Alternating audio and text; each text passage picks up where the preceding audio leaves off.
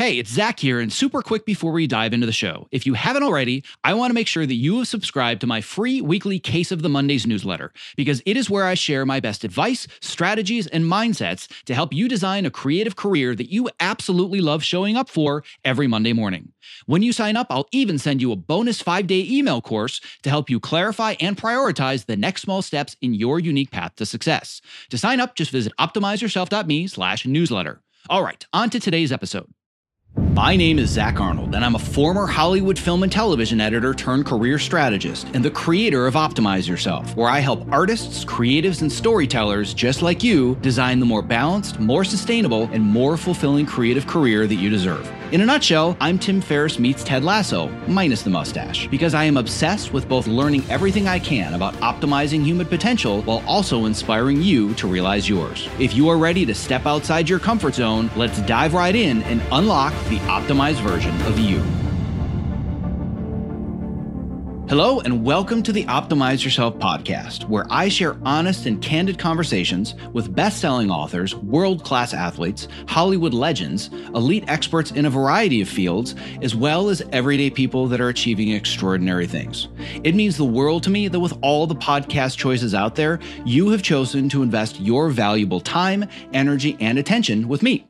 Now, before we get started, don't forget to visit optimizeyourself.me slash podcast so you can subscribe, leave a review, and so you can also download your unique customized podcast playlist where I'm going to send you the five best expert interviews from our archives to help you achieve your specific goals. So, on that note, without further ado, let's get right to today's guest. Given that the holiday season is ironically when happiness and well being are often at their lowest and anxiety is at its highest, I thought that it might be helpful to share with you five of my favorite podcast episodes with some of the world's foremost experts who can help you stay healthy, happy, and most importantly, stay sane through this holiday season. During the next five weeks, you're going to learn about the importance of movement, how it affects your creativity, and how to sneak it into your crazy day, even with minimal time. You're going to learn about the practice of intuitive eating so that you can still enjoy all the holiday food, but without the guilt. You're going to learn how to use mindfulness to keep calm amidst the holiday chaos. And finally, how you can maintain your sanity by improving the quality of your sleep. I'm also very excited to announce our brand new partnership with the Core 360 Active Chair, or what I call the Topo Mat of desk chairs. Just in time for the holiday season, the Core 360 is the perfect stocking stuffer for those of us who spend most of our day living in front of computers. Now, be warned, you're probably also going to need to buy a much bigger stocking. Now, to learn more about the Core 360 and how its simple but effective design can keep you more focused, more balanced, and more creative while sitting at your workstation, check out my interview with Core 360 founder Dr. Turner Osler at optimizeyourself.me slash episode 239. All right, without further ado, here's the second part of this five interview series with Dr. Kelly Starrett, who is an author and physical trainer to the military, to professional athletes, to weekend warriors, and to everyday people like you and me. His latest book is Built to Move The 10 Essential Habits to Help You Move Freely and Live Fully. But in this conversation, we cover his earlier books, and he gives us an endless amount of information on how to stay mobile while being creative, as well as eliminating all of those pesky chronic pains that we accumulate along the way. The original show notes for this conversation can be found at optimizeyourself.me slash episode 02. I'm here today with Dr. Kelly Starrett. He is the author of Deskbound, Standing Up to a Sitting World. He's also the author of the New York Times bestseller, Becoming a Supple Leopard. He's the co-founder of San Francisco CrossFit, the website Mobility WOD. He's worked with elite Army, Navy, Air Force, Marine, Coast Guards, athletes in the NFL, NBA. I'm, I'm just going to stop now. Otherwise, there's not going to be a show because I only have 60 minutes. And if I talk about all your accolades, I may never actually hear your voice. So Kelly, it is a pleasure pleasure to have you on my show today. Thank you so much, and I appreciate you, you know, spearheading this huge deal. I mean, you know, the errors of being a modern human. This is it. Yes, exactly. That that's where I want to just go right away today is my audience is very different than the audience that you may be used to or the world that you live in because you're dealing with CrossFit athletes and triathletes and people in professional sports that already have some knowledge or idea behind mobility, behind fitness, but at the same time, they may not understand the detriments of being immobile for most of their day, which is why you're here today. Well, what's interesting is that you make an assumption about the sort of understanding about how people conceptualize their their day, their environment. Certainly, you described a group of people that work out very hard and train and maybe even compete at a high level. But it turns out that first principles are first principles, and just because someone you know may play in the NFL does not mean that they actually don't get enough movement during the day, that they eat right, that they sleep right, that they manage their stress, they spend you know the rest of their day sitting and it's interesting, you know, we came to look, full disclosure here, it was not my dream as a child to lecture adults about ergonomics and posture. That was the worst dream you can have as a young man. And but ultimately, we have to have a conversation about lifestyle and we have to have a conversation about habitus, which is a fancy word for you know, how are you spending most of your day and what are you doing?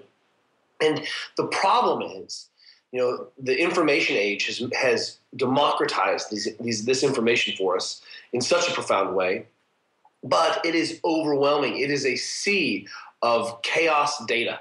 And what we're seeing is that people, you know, are really confused. I'm going to be paleo. I'll eat eat this cinnamon. I, uh, you know, I work out for 20 minutes really hard. It's high intensity, and then you know, cholesterol's a mess. You know, blood panel's a mess sleep's a mess, hair falls out, no sex drive, can't focus. You know, I mean, it's just all of the things that we're seeing is we need to be able to apply some basic principles. And one of those foundational concepts at first is, you know, what are human beings designed to do? What, who are we? What, how do we evolve into this body over the last two and a half million years? And what are the implications of the physiology on the environment because the thing that makes us human is our ability to shape our environment to our our need and what we're happening right now is that we've created all this this you know load the this this construct about the way we live and it's shaping us. And what we have is these sort of a type 1 error around the physiology around how we operate. And subsequently we we see errors in the system that get expressed you know, because human beings for live for so long. Well, and I'm I'm really really glad that you corrected me immediately, which is part of the reason I brought this up. Is this idea that oh well, if there are NFL players, and for example, you have a, story that I'd like you to talk about where you dealt with an NCAA professional team, where you just have this assumption that well they've got it all figured out, they're fit and they're quote unquote healthy, but that really isn't the case. And even being a professional athlete is not enough to get you over the hump of dealing with being sedentary. So, can you talk about that story where you dealt with that NCAA team? Well, you know, we came to this the error around sitting so much and not moving. More importantly, this is not a this is not a conversation about should I sit or should I not sit. This is a conversation about are you moving enough during the day? Because you know we have plenty of research that shows that cashiers and people who worked industrial lines in industrial evolution were miserable you know, standing on hard surfaces, you know, not moving. That's a problem. And the, the fundamental idea is that we need to be in motion, and it's small amounts of motion. You know, since I've been talking to you, I've I'm sitting cross-legged. I've been squatting. You know, I've been in a lunge already, and you know, the idea here is that you know when we were working with this this high level football team, and they were seeing a, a sequela or a series of problems that all look very similar. You know, they we can't get ahead of the short hip we're seeing guys are overextended all the time and it's causing low back dysfunction. Their calves are always tight, the quads are always stiff. And I said, well, hey, just do this for me. Just take a look at what how much of those time those guys are sitting, and they were sitting 12 to 14 hours a day. And you know, imagine sitting as a big guy in a little chair at, at university. And then the problem is now that we're not just aggregating sitting time at work or at school, but the whole environment has shifted and that we're spending a lot of time in front of a computer, in front of a screen. You know, the Henry J. Kaiser Foundation, Family Foundation, did a study and they found out that kids between ages of like 12 and 18, maybe even 11, 18, were spending over nine hours a day in front of a screen and just total screen time. And that some of that was work, school, smartphone, TV, Xbox, and it all aggregates into a lot of time where we're just not moving. So we just we had them try to do interventions where the guys were sitting less and moving more, and they got finally got ahead of the environmental load, which is really what we want to consider. Is that you know these what we know from the movement science, the way we we understand the complex phenomenon of skill acquisition, for example, is that you know movement you know, is a is a pathway in the brain that the neuron. So you're not wired for a single muscle or tissue. That's not how your brain works. Your brain works based on movement. So the way you move, your brain your brain doesn't think fire your deltoid, stabilize through your triceps. Just that's that's nonsense.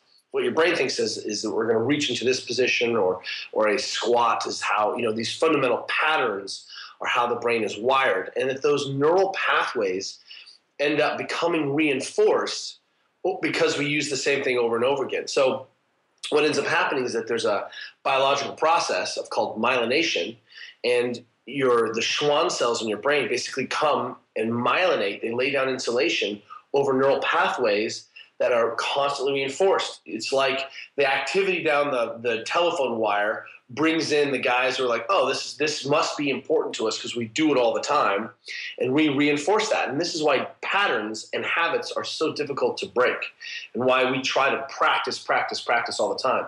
Because what we know is that practice doesn't make perfect; practice makes permanent. So the positions that we adopt as a matter of course, in you know, without consciousness, then become our defaults and and the body adapts to that because we're such a wonderful adaptation machine we are designed to basically, you know, smoke a cigarette, eat little chocolate donuts, run really fast, and we can do that. We are we're amazing, but what we're not seeing is the fact that you know we understand this biological skill acquisition process, and we're not making sense of how we're spending our days. And then we wonder why we're breathing very shallow all the time, and it has implications on our nervous system. It has implications on our, our you know blood pH. There's a whole lot of things that that matter, what we can do is really simplify this for people by saying, "Hey, look, you need to move more," and we can remain agnostic how you do it. You know, and uh, I think when people begin to understand the big patterns, suddenly it doesn't feel like they're going from dot to dot or connection to connection. What ends up happening is that they, they can figure out themselves because we are very clever animals how to incorporate these things into our individualized life. Yeah, absolutely. And I, the key here to me is, like you said, it's not just about sitting being bad and not sitting. It's about moving. Because when you talk about people that stand all day long, but they're still immobile, they have all of the same issues, except now they're probably going to have sore legs and sore feet and sore lower back. But they're they're not moving. They're not getting the circulation. They're not getting the lymphatic system movement. That's right. So so talking about the idea of standing not being much better than sitting, let's go a little bit into this idea of how their actual problems as far as like injuries and the fact that this is one of the most detrimental industries. And when I say industry, I don't mean my industry of film editing. I mean any sedentary industry. People think, oh, well, what's the big deal? I'm just sitting all day long. But it actually is much more severe than that. Well, what we want people to understand is that you know these are not emergency. If you sit down, going your head's going to explode or your neck's going to fall off if you're texting in a bad position. This is not how it works immediately. But the problem is how we've traditionally categorized dysfunction, right, or poor function, is does this cause pain? Yes or no? And the problem with pain in the body is that it's it's what we call a lagging indicator. It tells me about a tissue strain or stress or some some tissue or position that isn't sustainable and my body finally can't buffer it very well. And it throws up this pain signal and says, hey, time to change, time to move. And that pain is really a, a little prod by your body, just telling you that your biomechanics may not be in a great shape. You know, if you run and you're getting pain, there may not be anything wrong with you. You just may be a terrible runner. And that your, your body's telling you that you cannot slam your heel into the ground at two to three times body weight for the next 10 miles, right? This is pretty simple. You know, and and, you know, it's like grabbing a hot pan. You can grab that hot pan, but you're going to get some feedback that you may be damaging some of your tissues. You know, you may not have burned your hand, but boy, it hurts to it hurts to grab the pan. That's what a lot of the musculoskeletal pain signals that we're getting. Hey, maybe your maybe your positions aren't good. And the problem is with the pain is that again, as a lagging indicator, it tells me about something after the fact, right? It's not in real time. It's saying, hey, you know, you may have been sitting hunched over your desktop for the last two hours and now your neck hurts, right?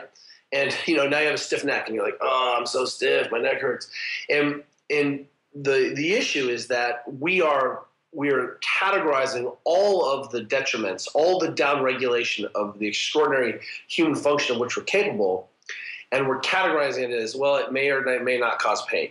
And the problem with that is that it's not very nuanced. It's either you know I've, my check engine oil light is on or it's not on, right? And that's that's not good enough. And what we want people to understand instead is let's focus on function. And that we know unequivocally is that when you sit down, it's very difficult to stabilize your trunk as well as you can when you're standing or moving.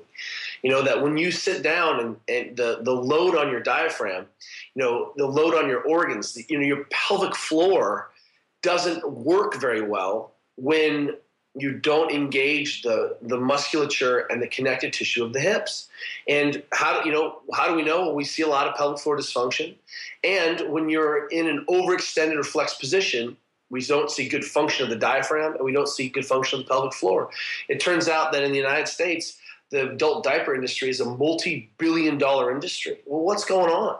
You know, what's going on is then once again we can sort of take this 30,000 foot view and start to look around and say, hey, look, I'm not sure what it is, but you know, diabetes is up, you know, 400% in the last 10 years. Hmm. You know, hey, for the first time in the history of the world, there are more obese Americans than non-obese Americans, right? That we've unchecked childhood obesity. That you know, you know, we can just you know tick the box of of sort of errors, right? That aren't pain based, but are about function based, and we can start to ask questions. Well, what's going on here? Is it, is it really just big soda that's just cra- you know i know a lot of you know heavy people who don't drink any soda well then what we're the problem is once again is that we dive back in and we're looking for a pill or a quick fix. And and I don't mean to, to, to menialize or trivialize you know the fact that people aren't empowered to be able to take control of their lives. We haven't given them the right tools.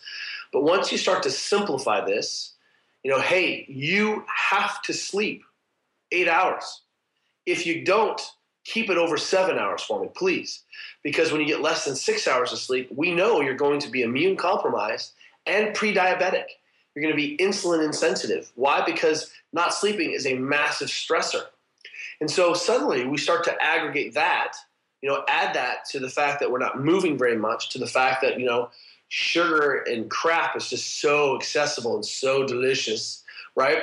That we're stressed out, that we don't have a movement practice, and all of a sudden you created this perfect storm of, of movement error, dysfunction in the human body, and you know, and this thing doesn't happen overnight. This is a process of decades. So when it finally gets our attention, you know, we have been doing something for thousands of days, and it's difficult to back that burning semi trailer down the blind alley and put the fire out simultaneously. My sincerest apologies for the interruption, but if you're a creative professional who spends long hours at your workstation, not only is the following promo not an interruption, but listening has the potential to change your life. Because working with a Topomat underneath you at a height adjustable workstation is a game changer. Let's learn a little bit more from Ergo Driven co founder and CEO Kit Perkins, creator of the Topomat. The Topomat is the first anti fatigue mat designed specifically for standing desks. The real benefit of a standing desk is movement. We found bringing in this cushioned terrain under your feet, your brain just subconsciously engages and you wander around and you get that movement at the standing desk that you need without even having to think about it at all. People will come to me at an event or a panel and they'll say, I got the Topo mat because of you. Even when they had a mat, once they used this one, it was a total game changer. We've just heard time and time again that with Topo, we've kind of hit the sweet spot that it's the right premium quality materials and a right shape that people are actually getting benefit out of this stuff. You spend more time here than anywhere if you do creative work the way that I do. So I would rather be driving around in a Ferrari than a Ford Pinto. And I feel like this is the Ferrari of the standing mat. One of the things you don't realize is that at a standing desk, your main interface to the world, your body's main interface to the world is the ground. If you're going to invest in anything at that Ferrari level, it should be what you're standing on. Well, my goal is that for anybody that is a creative professional like myself that's stuck in front of a computer for inordinate amounts of time of their waking life, they're doing it standing on a topo mat. So uh, you and I, my friend, one edit station at a time are going to change the world. I like it. That's a utopian vision I can get on board with. If you're a creative professional looking for a simple and affordable way to stay active, energetic, and focused while spending long hours at your height adjustable workstation, I can't stress enough how important it is to have the right mat underneath you, which is why I continue to share the Topo Mat as my number one product recommendation. To learn more about the Topo Mat and purchase yours, visit optimizeyourself.me slash topo.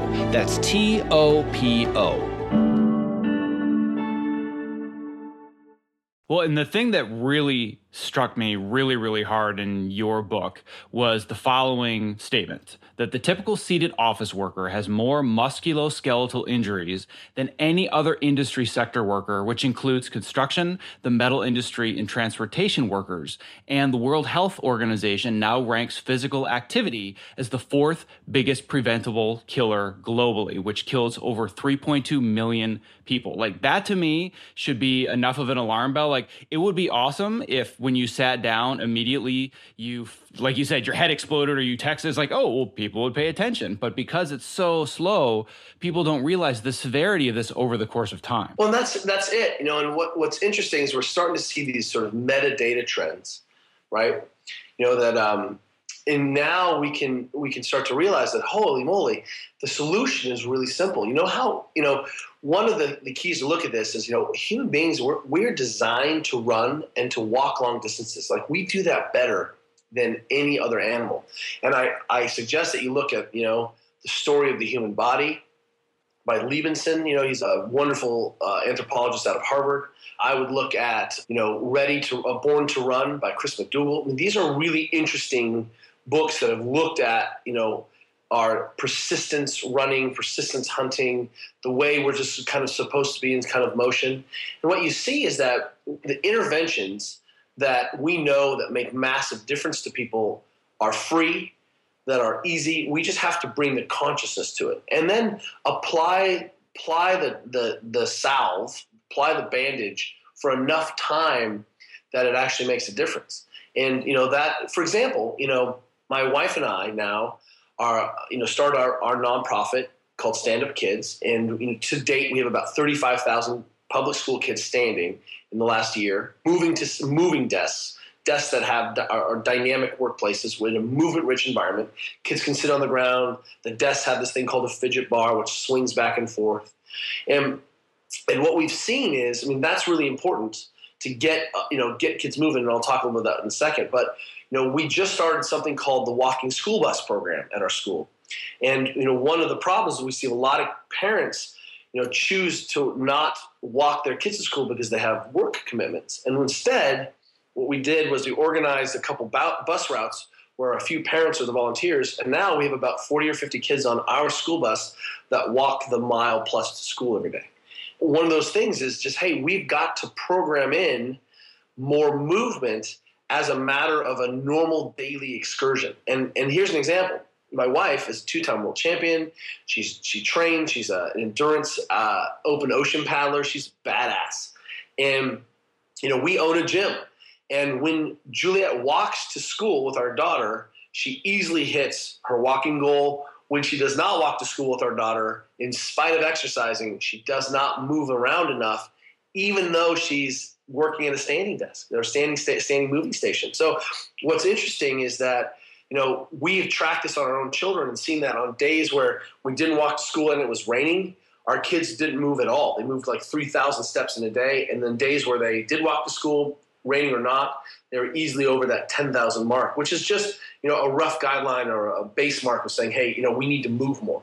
And, and I think that's, that's what we want to remind people. One of the reasons that these fitness trackers are so great is that they bring consciousness to the pattern or consciousness and awareness. You know, I wore a fitness tracker for like four days, and I was like, got it. When I, you know, eat, drink a bunch of coffee in the afternoon, I don't sleep right. You know, and when I when I don't move enough during the day, I, it reflects in my total movement score. So, the goal here is to think about, you know, what does a 24 hour day cycle look like?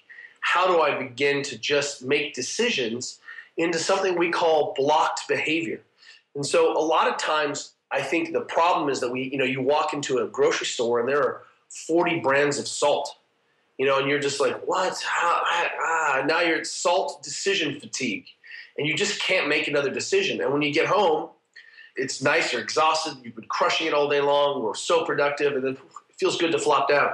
So the goal here for us, for example, is to make decisions in the rest of the day where I don't have to make a decision. I've set the environment up. So if I come back from lunch, right, where I just went for a walk, and I come back to my desk and there's not an, an option to sit down, I'm going to stand up and stay standing. And you know, or, or be able to lean or perch. And and the idea here is that, you know, if I know myself really well, and if there's ice cream in the house, I'm not going to go to sleep until the ice cream is gone. And so what I do is don't keep ice cream in the house. I block the behavior. I block the decision making. I, I, make it so that you know every every you know meeting that I have, we don't sit down. The it's scheduled that I have to go walk, and so we just walk and talk during our meeting, and so that becomes uh, a behavior that I don't have to make a decision around. It's a behavior that automatically gets sorted out for me. Well, and that's one of the the four simple guidelines that you kind of outline and I love this idea. You call it reducing optional sitting, which is kind of what you've already talked about, but then you talk about these three other guidelines. Um, one of which is for every 30 minutes that you're desk bound, you should move for at least a couple. You want to try and prioritize your position and your your mechanics whenever you can and try and be in the optimal position.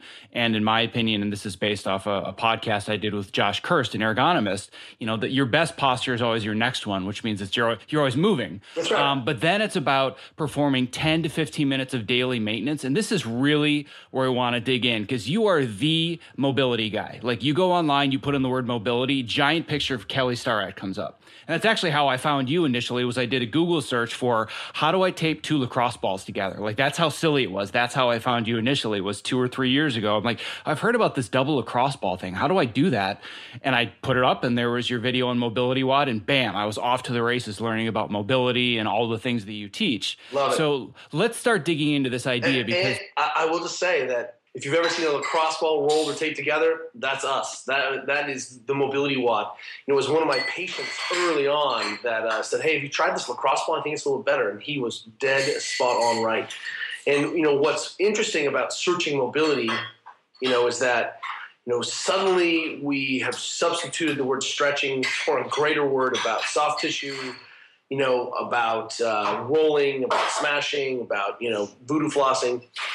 And the, the real problem is still that we haven't connected sort of our soft tissue work to a position, right? Because remember, we're not wired for soft tissues, we're wired for positions. And, um, you know, pouring oil all over the car doesn't really matter unless you pour it in the engine.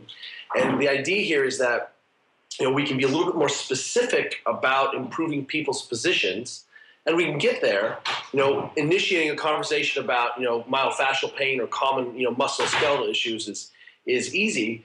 But the, what you're seeing is that, you know, a greater phenomenon that when people begin, you give them better information, then they'll start to make the decisions and do it themselves. And that is what's so powerful is that you know, if you show people what to do, they are smart enough to either say this works or this doesn't work. I feel better or I don't. And the fact that physios and chiros and physicians, you know, stand in the way and say, hey, look, human beings are, are fragile and people aren't smart enough and they're going to get hurt, that's nonsense. You know, what, what, what is madness is that we're going to continue to do the things we're doing and not see any change in the system. When we give, you know, so much of the technique and the information we give is what we call non-skilled care you know, you should never ever have to take a day off from work, get a doctor's note to you know to find out that your quads are stiff, and that may be contributing to your knee pain. That is a terrible use of everyone's time. You know, you should be able to you know have some basic techniques that basically your mom knew, that your, her mom knew, and and be able to take a crack at fixing yourself. Because when you do, suddenly that you know we've conjoined the human experience with, hey, sometimes I have to brush my teeth you know, I have to eat vegetables. I have to, you know, mobilize my quads. I have to drink water. That these aren't these aren't disparate concepts. They're all one and the same. A little input to the body. Yeah, and speaking of input to the body and kind of going back to the idea of the lacrosse balls, like for example, right now, standing at my desk, and like you said, you've been active throughout this conversation. I've been jumping on a trampoline with my microphone muted. I've been doing squats. I've been walking around. Like when I record a podcast, that to me, that's like one of my workouts for the day. I have a bowl next to my keyboard that has three lacrosse balls. I have a Captains of Crush hand gripper. I have a rumble roller in the back of my room, a trigger point therapy roller, all of these things to create what you call a movement rich environment. But if I were to give somebody a shopping list and say, here are all these things, create a movement rich environment, they'd say, uh, okay, great. Um, so what do I do? That's right. That's right. That's that's who you are. You are the mobility guy. So let's start talking about a little bit deeper dive into what does it actually mean to do mobility work and how often do you need to do it and where do I start? Well, what's interesting is that you can start anywhere. You know, start on something that hurts, start on something that is stiff. How do I know?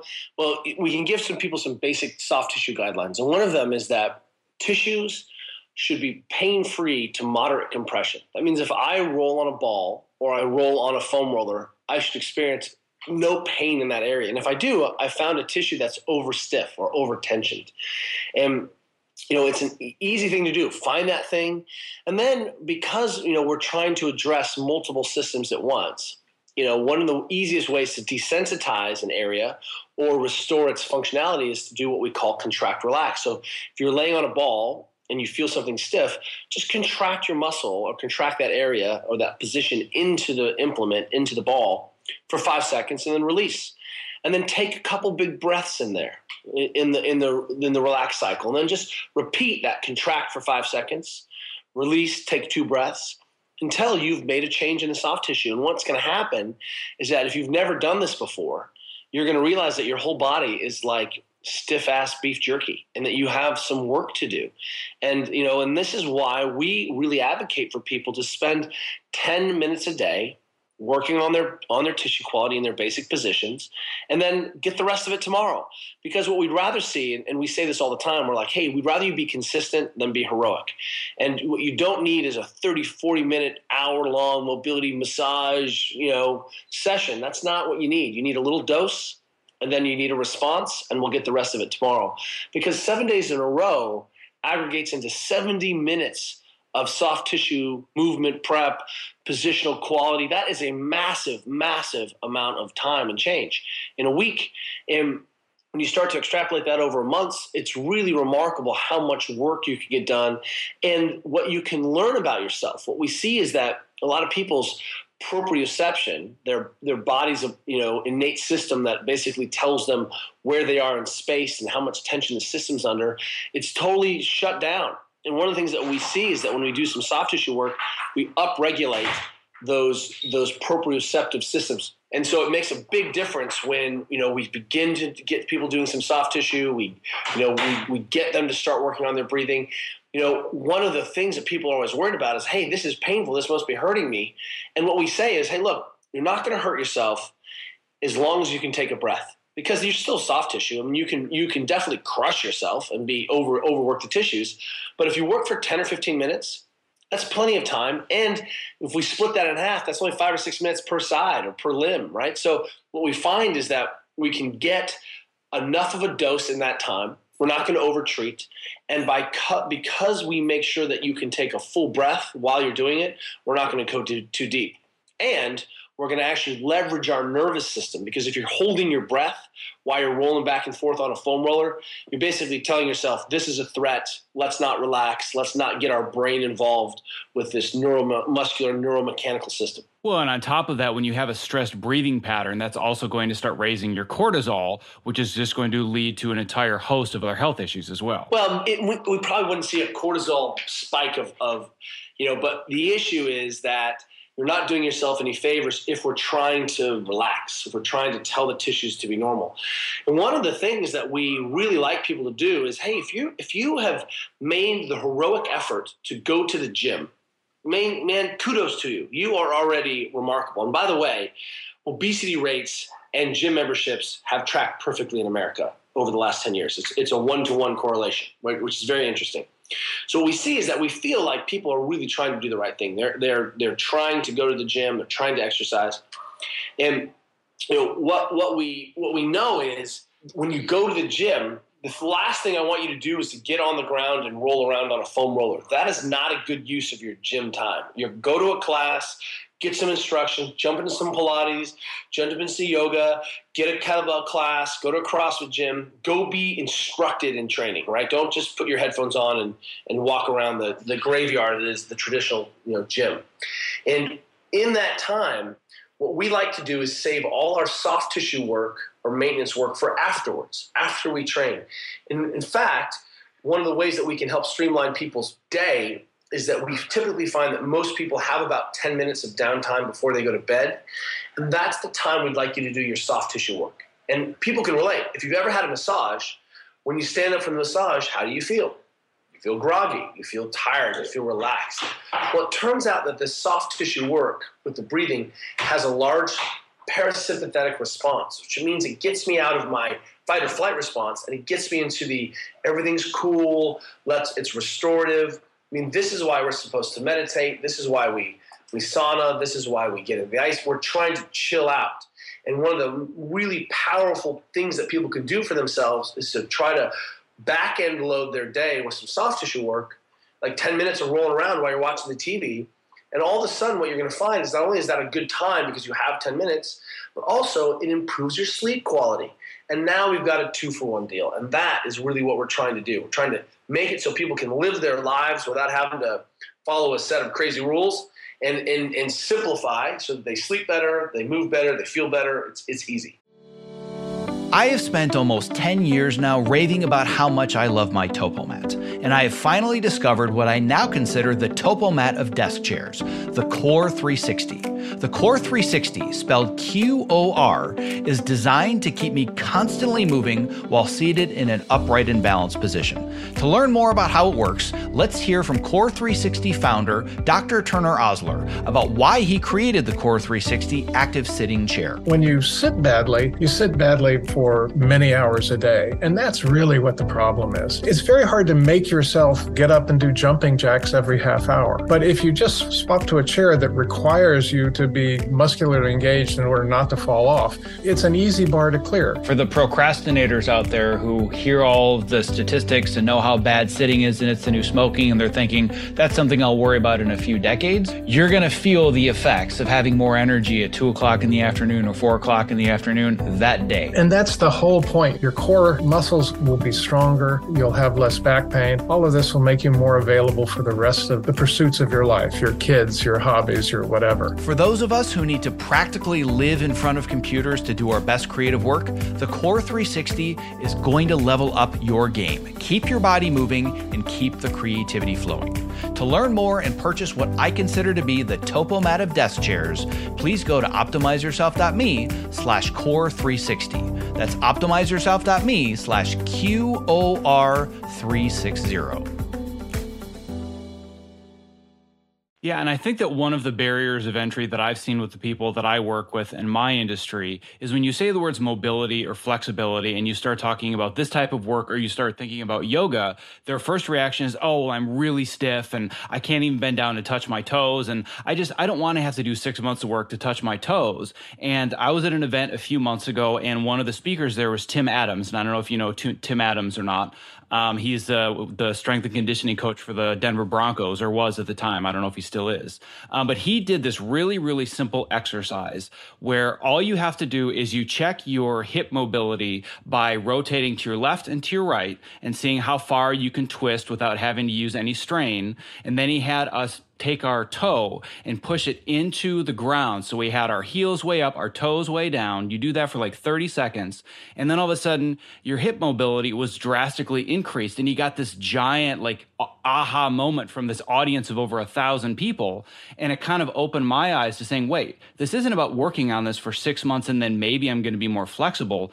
The reaction to this is immediate if you know the right buttons to press. Well, and that's, that's exactly right. And, you know, one of the things that, you know, I don't think we realize is that, you know, if you're thinking that yoga is going to improve your range of motion, that's a misuse of yoga. Yoga is a movement practice. It's not a, you know, a mobilization practice, right? You don't go you don't go get a massage, you know, or get a, get some body work done and be like, I'm going to get stronger. You know, that's that's just misappropriation of yoga.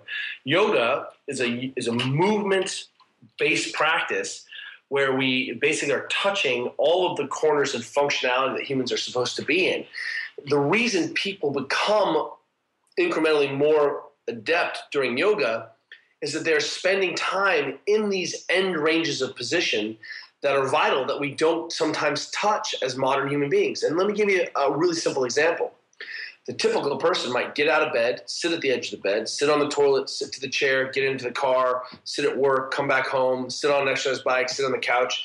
They have not taken their hip through a full range of motion once during the day. They didn't squat all the way down, their knee didn't come to their chest, they didn't express full ankle range of motion in the day. They sort of, sort of stayed in this mid range. And what I can tell you unequivocally is that your body is pretty cool about this concept of use it or lose it. And if you don't ever go into a position, it's shocking that we would be we would be miffed if that position became compromised. And so, you know, we have we had a bunch of super strong world champion powerlifters who were trying to improve their squatting. And when I pointed out they were never actually taking the hip through full range of motion, you know, i.e., squatting to the ground, right? Being in child's pose. I mean, that's what these things are. You know, is that they're showing they're they're taking the body into you know its fullest expression its fullest lexicon and using it so that we could you know then use it when we need it. And you know what you saw there with that coach was understanding that movement the movement practice ultimately is the next conversation and that what he did was actually do something called coaching that he coached better movement practice right? He coached better skilled movement and you saw an upregulation in the function you know, and so what we want people to understand is that hey, walking is great. In fact, it's vital and should be a root of your daily activity.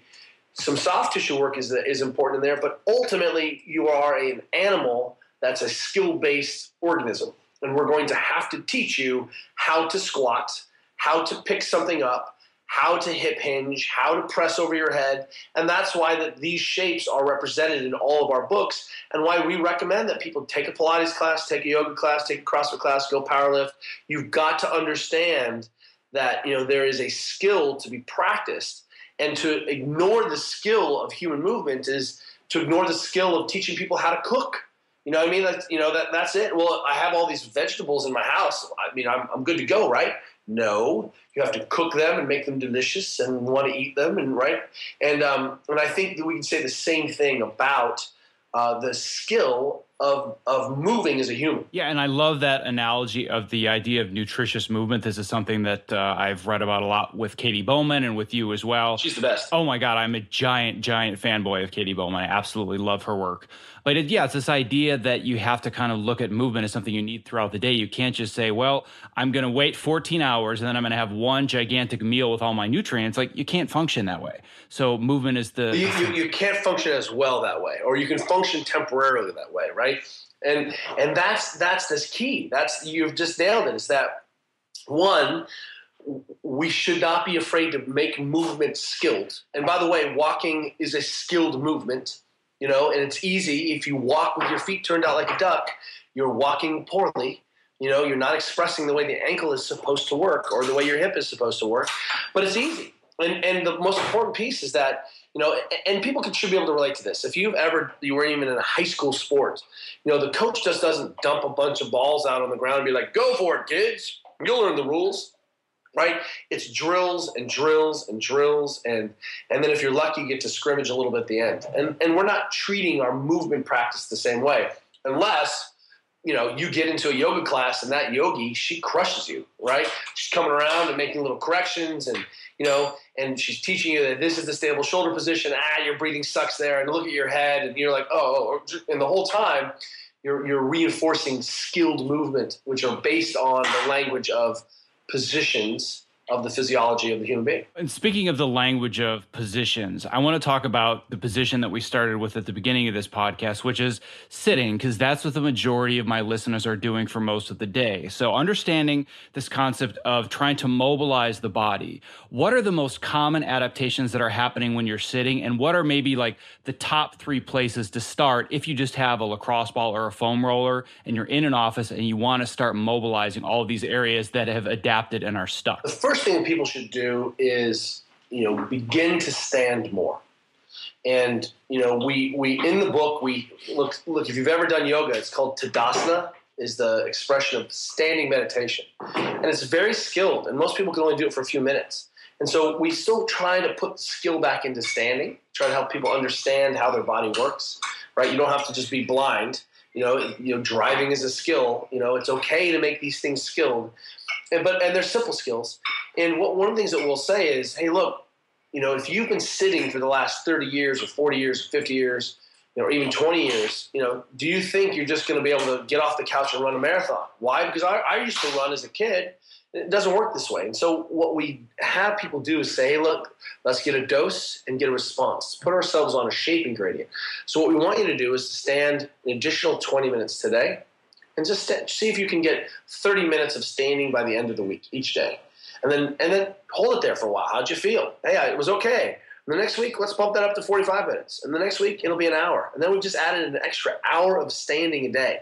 So the first thing is to get this dose of response to start to train the body, just like we talked about and having full range of motion. Standing is is and is a, is a tissue strain, especially if you're spending the bulk of your hours not standing or not moving. You're sitting. And so, you know, what we want people to do is not go all in because that's that's a recipe for disaster because we see that happen with diets, we see that with any behavior change. That's not going to be sustainable. And so, first and foremost, let's get people on a shaping gradient, moving more, standing more, and over the course of a month, you'll be shocked. And by the way, uh, New Zealand, Australia, all have, even Canada, have movement guidelines. Canada, their movement health guidelines for children is to sit less than two hours a day. You know, Harvard basically defines sedentary lifestyle as sitting more than six hours a day. And there's a technical definition where we fall below this sort of energy expenditure of the body of one and a half metabolic equivalents. That's the technical term. And turns out that sitting, when we sit, we don't sit actively and we don't sit well, we fall, easily fall below that one and a half metabolic equivalent. So, once again, it's not a conversation of sitting versus standing. This is a conversation of, you know, are you being metabolically active? And we can use that as a determinant about the quality of the shapes and positions we're in. So, you know, but when you do find yourself having to sit because there's plenty of required sitting, there's actually a lot that you can do. You know, one, try to make, you know, we like to sit it near the edge of the chair if it's if you know don't have good a good chair pan, you definitely your knees should not be near the edge of the chair. You should have you know six inches between the back of your knees and the chair. You know, four to six inches. And the other thing is, you know, when you do that, we want your trunk to be working. Uh, you know, it's okay to lean back and take a break, but I want you to be sitting up and tall. And our cue for office workers is pretend you're sitting in your chair and you're looking over your friend's cubicle or you're looking over a fence when you sit tall and try to look over a fence, you now have put your head in a good position. Your spine, your, your thoracic spine is stacked neatly over your of your lumbar spine. Your lumbar spine is in a good relationship with your pelvis, and that sitting position when you're looking over a fence is a great cue to say now we have good posture. And posture, remember, is a fancy word that means position. And it actually is referring to the position of the spine. The Latin word for Latin root to posture is position. So there's another thing you can do, and that is make sure that your chair is at the right height so you have as much foot engagement, energy transfer through the hip to this to the pelvis. And what you can do is that you can just slide your chair back and forth. So you put your legs out in front of you, kind of push pull like you're crab walking, and then crab walk side to side.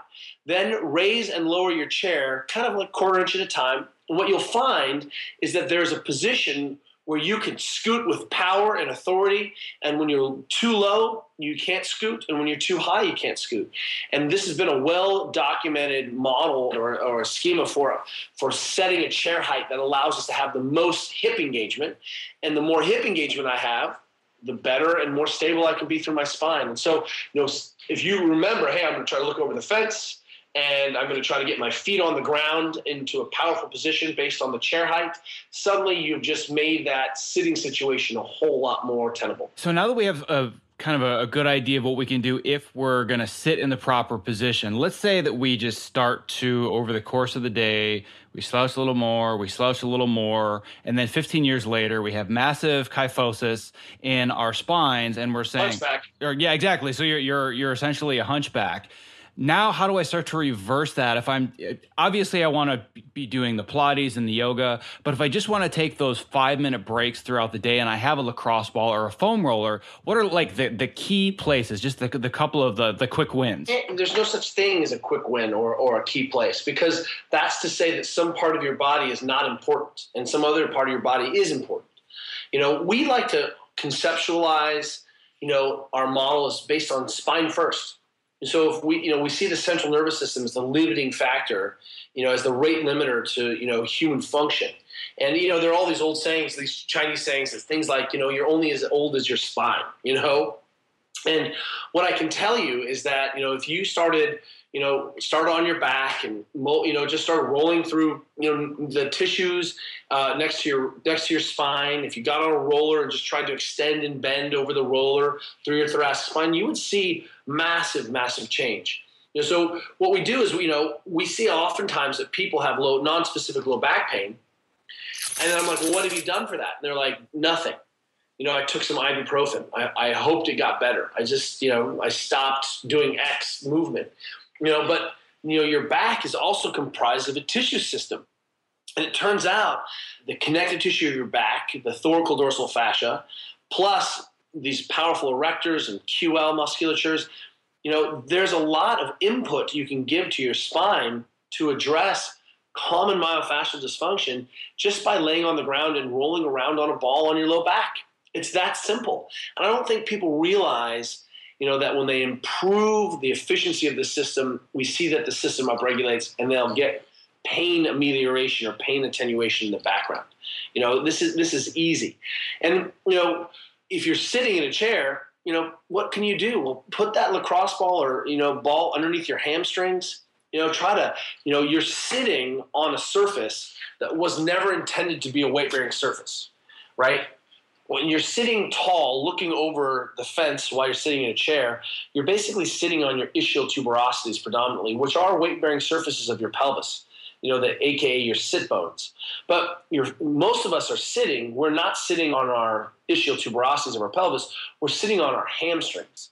And we're sitting on the backs of our legs. And what happens is, you know, if you take any tissue, put it under high compression at high temperature, you get lamination and what we're doing is a whole bunch of butt lamination, hamstring lamination, and not you know what a, what a big surprise that those tissues you know become stiff and fibrotic, even though you know they, they're designed to be you know like like leopard springs. You know, so you know you can really start anywhere and you know roll on your feet you know get some work done i think you're gonna people are shocked the first time they roll around on their feet they're like this hurts and you're like yeah your feet are a stiff hot mess and the goal here, again, is to just get a little input today and, and begin a discussion with yourself. And we remain agnostic about where you want to enter. You know, that we can have technical terms. You start with feet, you start with pelvis. We say start anywhere. Yeah, and I absolutely love that idea of starting anywhere. And like I said, a little bit over two years ago, my start was how do I tape two lacrosse balls together? And that's I right, taped them right. together and I rolled them up and down my spine between my shoulder blades for the first time. And I thought somebody was stabbing me with a hot knife. that's and right. that's vastly gone away. But every time I do it and I feel discomfort, I always think of Kelly Starrett. I'm like, yep, Kelly put me here right now. So that's, um, that's, my that's my dream. Absolutely. Well, you you've achieved your dream because every time I stick that uh, double lacrosse ball between my shoulder blades, I'm like Kelly. It's great. It's great. Um, Love it. So I want to be absolutely respectful of your time. This has been an absolute pleasure. Um, if people want a resource where they can just really dive deep and learn everything about mobility, get videos, get prescriptions, get programs, how can they find out more about you? Well, Mobility WOD, W O D, workout of the day, is our is our main home base. You know, and even in there, we have uh, we've been doing daily programming for people, so you don't have to think about what you need to say or do. And we've been doing that for many, many years. We have over 2,000 videos on the site. We have a whole, you know, an institute where if you really want to be a nerd and, and have a you know, a primer for how your body works. We've got, you know, an online course there. We, you know, even in the ecosystem, we have something we call the mobile, the MWOD list, which is a, like an Angie's list to try to find providers who kind of speak this language. So you can find a chiro or a physical therapist or a, you know some kind of body worker there.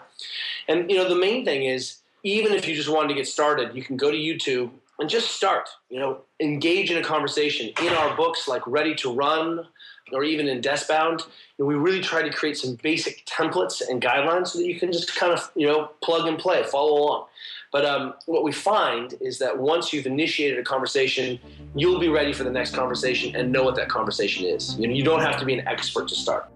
I hope you enjoyed this interview with author and physical trainer Dr. Kelly Starrett. If you'd like to access the original show notes, simply visit optimizeyourself.me slash episode 02. Next week, in the third of this five part series, I'm sharing another one of my favorite interviews with transformational eating coach Melissa Costello, who's going to help us all better understand our relationship with food so the holidays can be more about enjoyment without all of the rules, the restrictions, and the guilt. Until then, be well. One last thing before I lose you. If you haven't already, I want to make sure that you've subscribed to my free weekly Case of the Mondays newsletter because it is where I share my best advice, strategies, and mindsets to help you design a creative career that you absolutely love showing up for every Monday morning.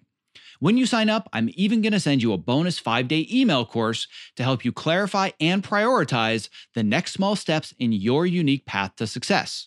To sign up, just visit optimizeyourself.me slash newsletter, and I will see you in your inbox.